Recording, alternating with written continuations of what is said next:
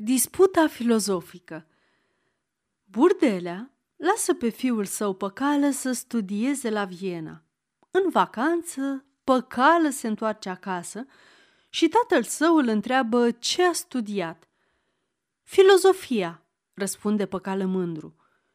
Filozofia? Ce e asta filozofie? Ha! Iacă, să-ți o explic. De pildă, dumneata crezi că ești la Chișinău, nu-i așa? Da, la Chișinău. Eu o să-ți dovedesc cu filozofia mea că nu ești la Chișinău. Cum? Ha? Ce ai zis? Ia să te văd. Uite așa, dacă ești la Chișinău, apoi desigur că nu o să fii la Tiraspol. Așa-i, urba. Așa bun.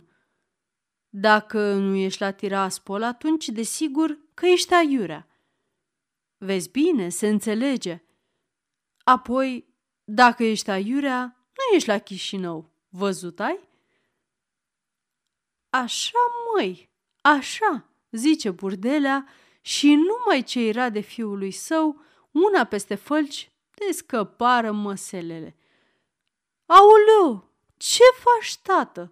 Strigă Păcală surprins. De ce mă bați? Eu?